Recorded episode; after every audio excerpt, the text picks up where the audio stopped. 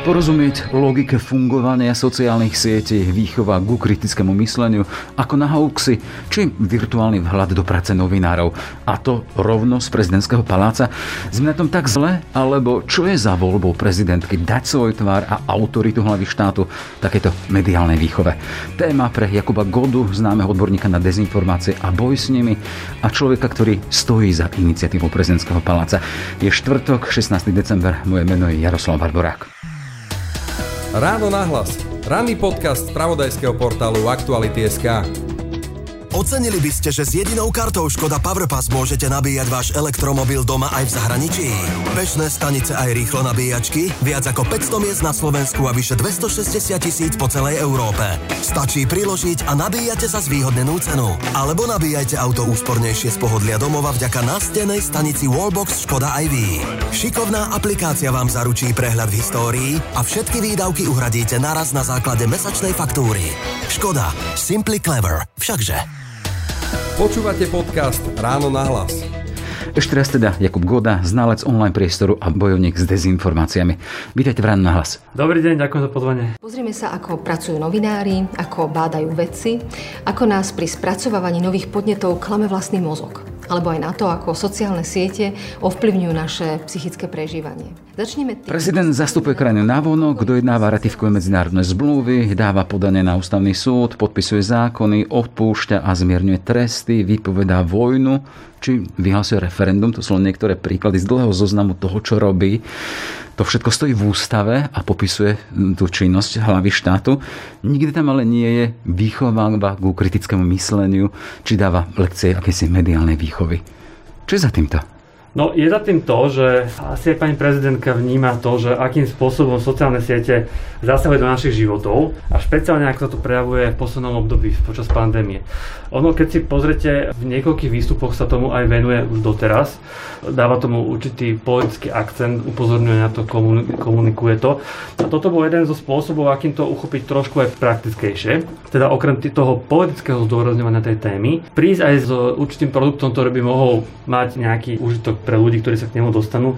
Pretože okrem toho, čo ste menovali, pani prezidentka alebo prezidentský úrad má výhodu toho, že má veľmi silný hlas. Je ako, ako keby taký megafón, ktorý je naozaj silno počuť. Keď to zmiešame, skombinujeme s osobnosťou pani prezidentky, s jej dôveryhodnosťou, tak to vytvára určitý predpoklad, že v jej podaní takýto seriál alebo takéto videá môžu mať celkom veľký zásah. A keď to hlavne zmiešame ešte a skombinujeme s tým, že sme do toho zapojili influencerov alebo expertov, snažili sme sa to aj obsahovo urobiť zaujímavé, tak vlastne snaha bola akoby zmaximalizovať potenciál toho, že to naozaj uvidia ľudia, pre ktorých tam budú aj nové veci. A teda nielen tá úzka skupina, ktorá sa tým témam venuje a dajme tomu, že to už trošku ovláda. A toto bol vlastne taký cieľ.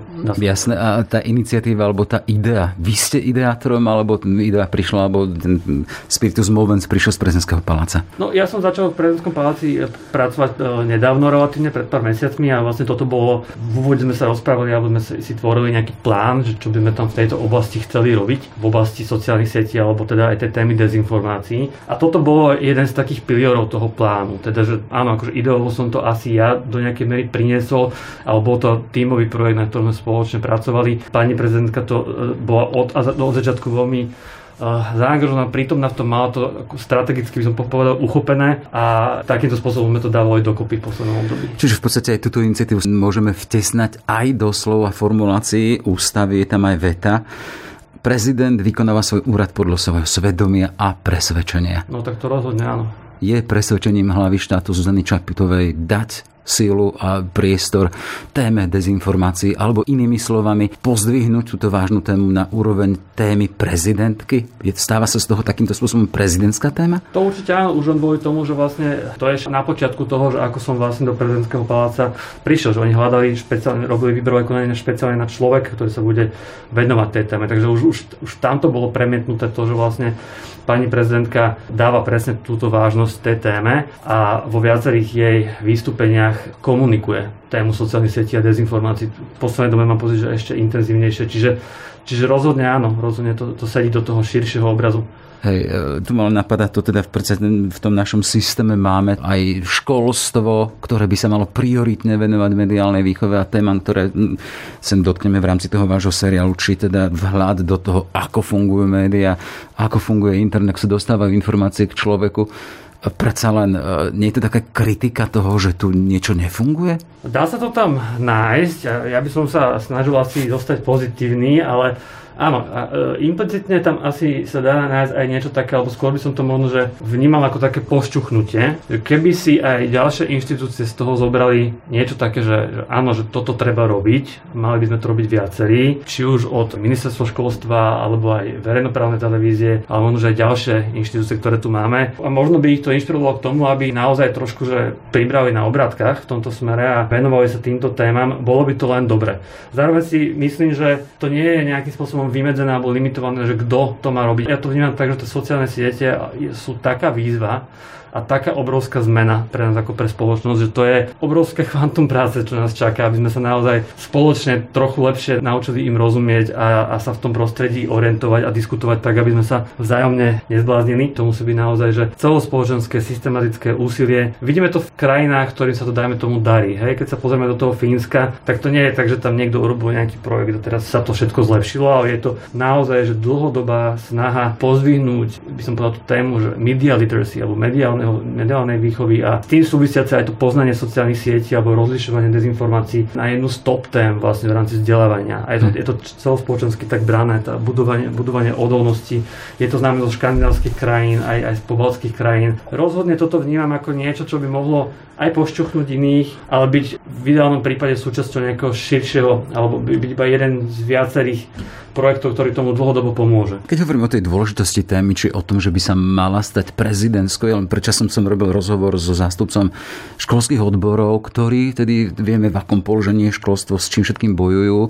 A oni práve hovorili o tom, že keby sa naša téma téma školstva stala témou premiéra, tam hovorili o premiérovi, boli by sme v inej situácii.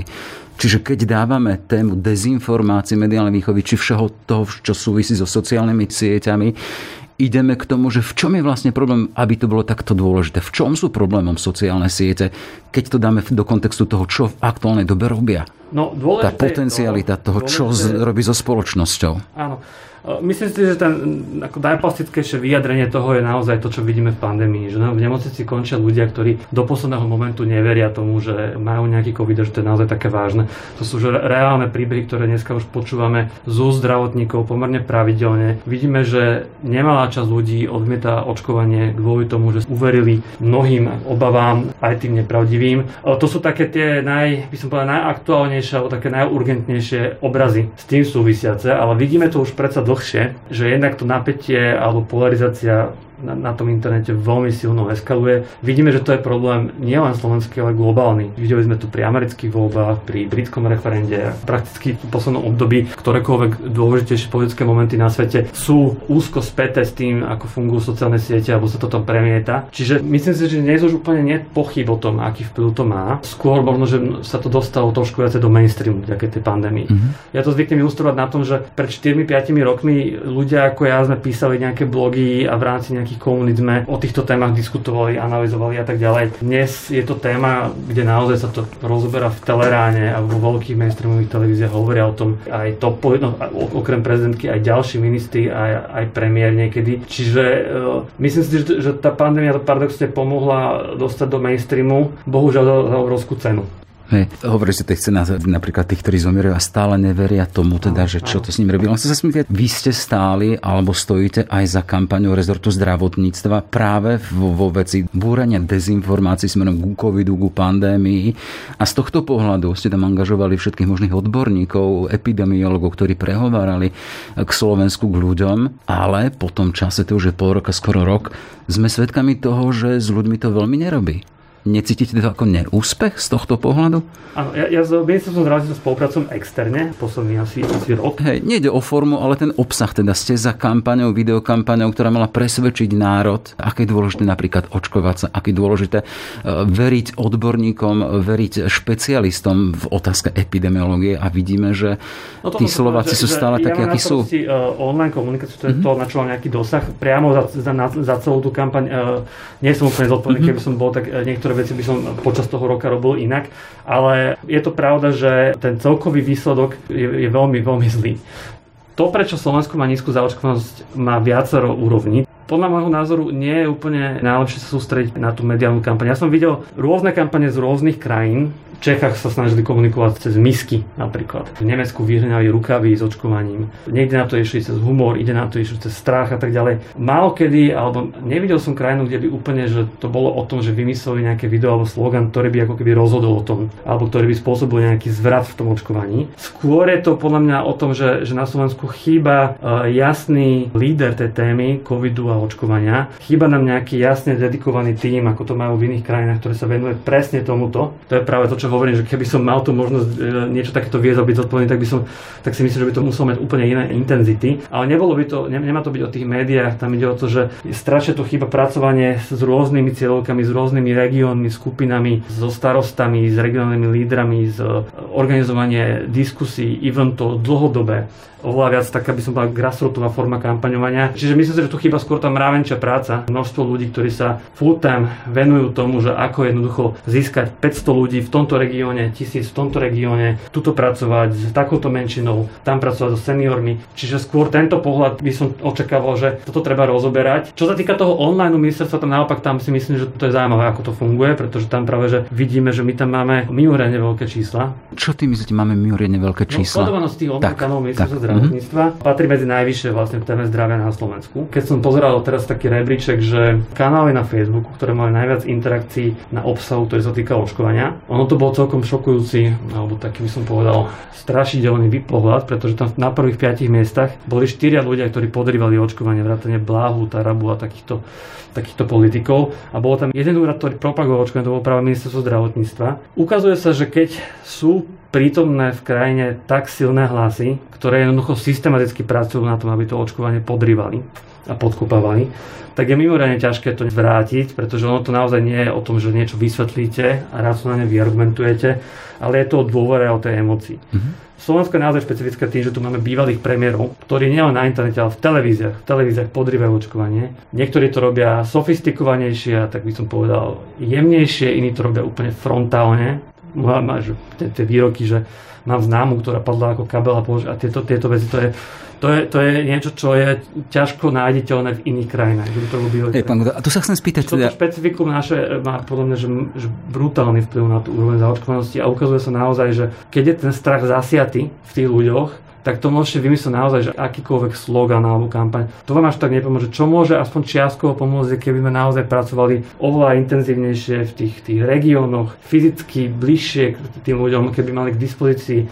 infolinky, aby sa osobne dopýtali a tak ďalej. Toto, to, toto je niečo, čo mne tu chýba. Mm-hmm. A, a je pre štát ťažké, keď hovoríte, že tu je pár tých štyria, ste spomenuli Bláha, Taraba a tak ďalej, ktorí podrývajú tú tému napríklad očkovania je pre štát ťažké zohnať štyroch takýchto influencerov, osobností, ktoré by robili pravý opak? Takto, však bola to teraz kampaň spolupráca pre Slovensko napríklad. Mm-hmm. To, to vzniklo práve zo strany tých influencerov.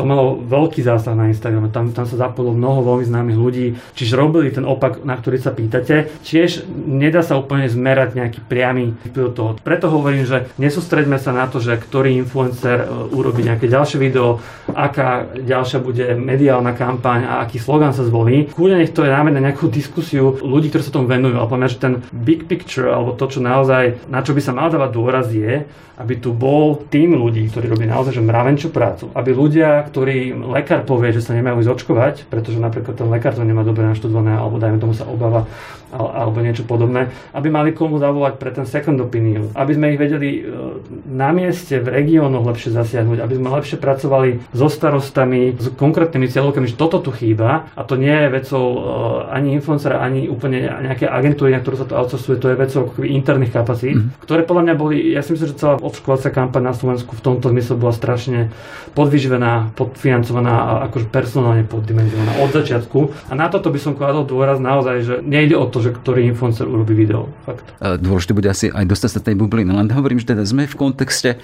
toho, čo sme spomínali, problém s očkovaním, pandémie, ktorá dolieha na Slovensko. A v tomto kontexte nemôžno otrhnúť ani túto iniciatívu prezidentského paláca, za ktorou stojíte.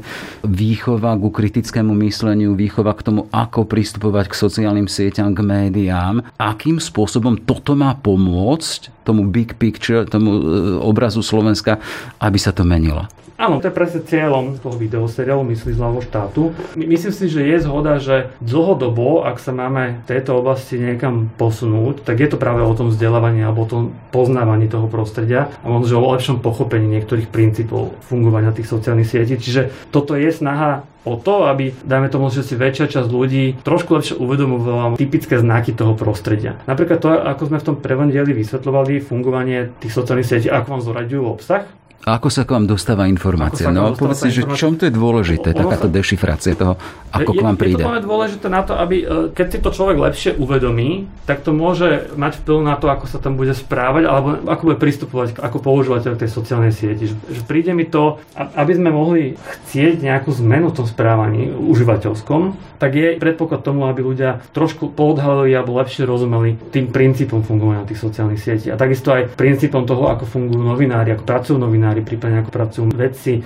Ďalší diel je o tom, ako náš mozog má nejaké systematické chyby myslenia a častokrát robíme tie isté omely do kolečka. Čiže to je predpoklad na to, aby došlo nejakej zmene. Že častokrát tie snahy sú také, že šíri sa nejaký konkrétny hoax, tak urobíme vysvetlenie toho hoaxu. Ta, takýto, takýto typ iniciatív na Slovensku je už viacero, však konec to presne robí aj policia, niekedy to občas to robí ministerstvo zdravotníctva, robí to niektorí novinári, že toto sa akoby trochu rozšírilo, dajme tomu, oproti minulosti, ale taká snaha snaha akoby trošku štrukturovanejšie alebo hlbšie odkryť to, ako to prostredie vlastne funguje a prečo sa vlastne ten hoax natoľko šíri. Čím to je, že dezinformácie sa šíria 6-násobne rýchlejšie ako bežné správy podľa niektorých prieskumov. Prečo si ľudia nerozklikajú tie články, že, že niektoré také tie vzorce správania na internete je dobre porozumieť im, vedieť o nich, vedieť aj o, teda o tých chybách myslení, o tom, ako teda pracujú novinári a to spojení potom s praktickými skúsenostiami, že tu som videl nejaký hoax vysvetlený, tam som videl nejaký hoax vysvetlený. Toto úsilie, keď sa pospája, tak dokopy by to mohlo mať nejaký efekt. Mm-hmm. Keď len zostaneme pri tom prvom dieli, e, akým spôsobom príde tá informácia k užívateľovi sociálnej siete, netreba rátať, že to nejaká zblúdila, je to vždy nejakým spôsobom celkom naprogramované, je tam algoritmus, ako to funguje? Len by sme mali taký ten malý zákuštek toho, čo tam predstavujete. A áno, to je vlastne pointa toho prvého dielu, kedy tam Luboš Kuklič, e, šéf e, kancelárie Rady pre vysielanie retransmisu, vysvetľuje práve ten princíp, že to, čo vidíte na svojich sociálnych sieťach, vlastne vo svojich newsfeedoch, Instagrame, Facebooku, nie je zoradené chronologicky. Pričom ono to tak môže vyzerať, lebo to intuitívne by človek čakal, že to je zoradené tak, ako bežne bývajú veci chronologicky.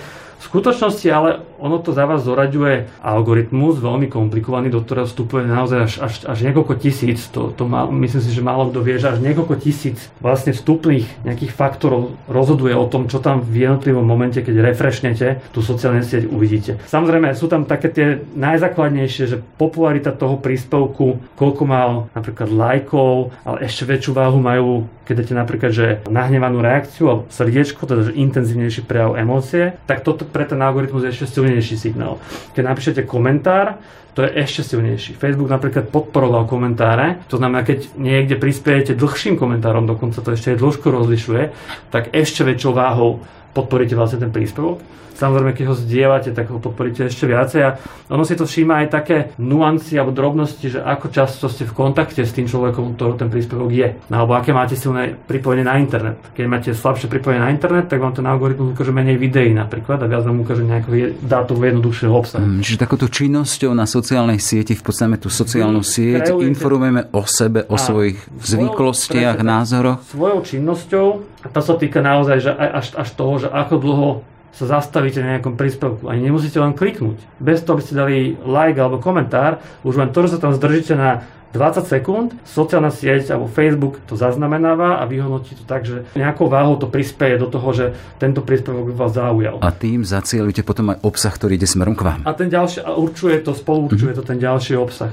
No a jeden z efektov toho je, že keď vás zaujíma nejaká téma alebo nejaká oblasť, tá sociálna sieť má tendenciu, a toto sa špeciálne pri YouTube napríklad stávalo, má tendenciu vám ukazovať ďalšie a ďalšie variácie tej istej témy. My sme tam mali taký príklad, že keď vás napríklad zaujme niečo ako akupunktúra na YouTube, veľmi ľahko sa dostanete k tomu, že vám potom YouTube medzi odporúčanými videami zobrazí napríklad homeopatiu. Kliknite si na homeopatiu, to je aj reálny príklad, ktorý som si skúšal na, na slovenskom YouTube, tak uh, je veľká pravdepodobnosť, že po homeopatii bude nás, nasledovať niečo o očkovaní. A keď si klik, kliknete potom na to niečo o očkovaní, tak ďalšie video, už jedno z ponúkaných je že veľká konšpiračná teória o tom, že koronavírus je biznis a, a, a očkovanie bol nejaký cieľ toho a tak ďalej. Čiže takýmito postupnými krokmi, ono vás to aj pri relatívne nevinných začiatkoch že sa pýtate na ne, alebo zaujíma nejaká úplne normálna vec, navádza na, ne, na, na ďalšie a ďalšie variácie, alebo teda posúva to ďalej a ďalej smerom k extrémnejšiemu obsahu. To sú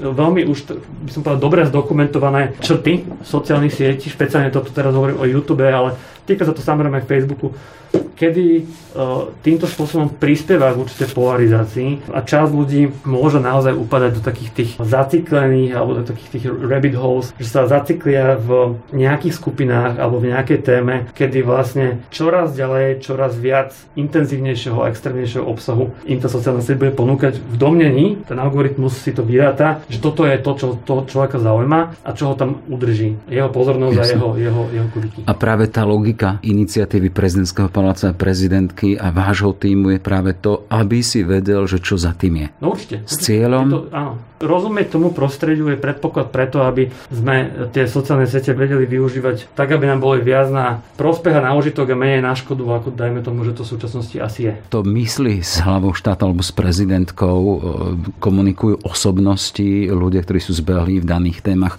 aby sme mali predstavu, kto. Tá logika bola, že dať dokopy zaujímavú zostavu ľudí, takú trošku že zmiešanú. Je tam na jednej strane Veronika Cifrová Ostrihoňová, ktorá je tam vlastne v pozícii moderátorky, ale zároveň ona je človek, ktorý je veľmi spätá so sociálnymi sieťami, aj s médiami a tak ďalej, čiže bola veľmi vhodný nositeľ alebo taký ten spojovací prvok tých dielov. A potom sú tam experti v jednotlivých tých oblastiach, či už investigatívna novinárka Zuzana Petková, ktorá hovorí o tom, ako si ona overovala informácie ako novinárka, keď informovala o veľkých kauzách a ako by sa to dalo možno aplikovať na jednoduché používanie sociálnych sietí, alebo spomínaný Luboš Kukujiš, je tam Paolo Čekan, vedec, je tam lektor kritického myslenia Jan Markoš a školská psychologička Hanna Šandorova, ktorá podľa mňa vo veľmi zaujímavom dieli, verím, e, bude hovoriť o tom, aké sú ďalšie rizika sociálnych sietí pre mladých ľudí z pohľadu návykovosť alebo duševného zdravia. To je téma možno, ktorá je trošku v tieni práve tých dezinformácií a hoaxov, o ktorých sa bavíme veľmi často teraz, ale je dôležité vedieť aj to, že intenzívne používanie sociálnych sietí vie mať aj celkom zásadné psychické efekty a keď tam ľudia trávia príliš veľa času, ono to potom vytvára také ako keby kopko negatívnych javov, kedy jednak tam trávime viac času, ako by sme možno sami chceli. Jednak nás to niekedy robí aj možno trošku smutnejšími a to sú tiež trochu výskumy, že keď tam vidíte vlastne ľudí, ktorí vlastne si kreujú svoj obsah, dávajú si tam len tie pekné veci zo svojho života, ukazujú tam úspechy, ukazujú tam naozaj, že šťastný rodinný život, všetky tie pekné momentky, tak vytvára to trošku falošný, falošnú mm. predstavu vo svete, čo pre mladých ľudí podľa viacerých výskumov, dokonca aj podľa výskumov, ktoré unikli z Facebooku, ktoré si samotný Facebook robil o Instagrame, prispievajú k určitým úzkostiam alebo k určitému zhoršenému sebahodnoteniu a tak ďalej. Čiže to je ďalšia taká oblasť, ktorá je spätá s tým, aký vplyv na nás tie sociálne siete majú. Áno, my sme to chceli uchopiť tak trošku širšie, že ne, ne, naozaj nerozprávať sa len o tých dezinformáciách, ale trošku to poňať komplexnejšie alebo celistvejšie tú tému sociálnych hey, A je zameraná na konkrétnu cieľovú skupinu užívateľov sociálnych sietí. To je taký tiež vykrojený, tá množina spoločnosti. Kedy budete spokojní, alebo, lebo to je bublina, ktorá žije svojim životom, akým spôsobom dostať toto kritické pristupovanie k informáciám do širšieho povedomia. Predsa len toto je určitá bublina. Ako tú bublinu rozbiť? No to bola práve snaha tohto projektu, pretože ten predpoklad bol, alebo tá úvaha bola, že pani prezidentka je najdôveryhodnejšia politička na Slovensku. V aktuálnych prieskumoch. V aktuálnych prieskumoch. Vo všeobecnosti prezidentský úrad má veľmi silný megafón. Akože keď niekto prezident a niečo povie, tak jednoducho to rezonuje. Toto keď kombinujeme, by som povedal s takou, že dúfam, že hravou a, a takou že obsahovo svižnou formou. Keď to ďalej spojíme s, s influencermi alebo s známymi osobnostiami a potom s expertmi, keď to takýmto spôsobom namiešame, tá snaha bola, aby to vytvorilo, by som povedal, takú akože pozitívnu zmes, ktorá práve že prekročí tú bublinu. Hej? Že na Slovensku je necelých 3 milióny užívateľov Facebooku. Z toho nie každý je aktívny, ale dajme, neviem úplne presné číslo, myslím, že okolo 2, viac ako 2 milióny bude tých aktívnych. Čiže osloviť práve ľudí, ktorí naozaj sú na tých sociálnych sieťach, sú aktívni používateľia, vedia, o čom tam hovoríme, keď hovoríme o tom, že, že ako funguje newsfeed, minimálne vedia, že čo, čo to je, nie je to pre nich cudzie. Čiže práve táto snaha namiešať takúto zostavu ľudí bola o tom, že by to malo zasiahnuť širšie množstvo ľudí, ako zasahujú, dajme tomu, že menšie projekty neziskoviek, novinek alebo niektorých médií a tak ďalej. A ono sa to zatiaľ zdá, že by to mohlo fungovať, pretože už teraz to malo ten prvý diel dokopy vyše 600 tisíc videní, plus teda my to chceme robiť dlhodobejšie, čiže tam je stále to ako keby narastá. Takže dúfam, že sa to podarí, že no, samozrejme nebude to mať, akože teraz ne, nebudú to vidieť asi všetci, ale bude to vidieť viac ľudí, ako je taká tá bublina akoby tých akt, veľmi aktívnych a veľmi takých, takých by som povedal, ľudí, ktorí sledujú jednoducho dianie a ovládajú tie veci. Že zdá sa, že to dostáva jednoducho v širšej mase. To vidíme aj na tých reakciách, že kopec ľudí píše, že jednoducho toto nevedeli, že, že toto je pre nich novinka, ako to fungovalo, sú za to vďační. Sú, ako musím povedať, že tie reakcie boli častokrát veľmi také milé a až nadšené. Čiže toto bola snaha že ja som, ja som sa viackrát snažil v rôznych projektoch alebo rôznymi spôsobmi na túto tému nejakým spôsobom poukazovať alebo hovoriť o tom, písať o tom. A mám skúsenosť zhruba, čo človek vie dosiahnuť nejakými blogmi, nejakými NGO-čkarskými aktivitami a tak ďalej. Ale že keď to ide z prostredia, keď to ide od pani prezidentky, keď to ide z prezidentského paláca, tak to naozaj povyšuje na úplne inú úroveň. A my sme sa naozaj snažili, aby to práve malo tento efekt, že to, že to zasiahne viac ľudí. Tak poprajeme celému tomto projektu, aby to takýmto spôsobom zasiahlo Slovensko Slovensko, aby sa stalo také kritickejšie v prístupe k informáciám, k sociálnym sieťam. Toľko teda Jakub Goda, ktorý stojí za aktivitou mysli s hlavou štátu. Všetko dobré, nech sa darí. Ďakujem pekne. Všetky podcasty z pravodajského portálu Aktuality.sk nájdete na Spotify a v ďalších podcastových aplikáciách.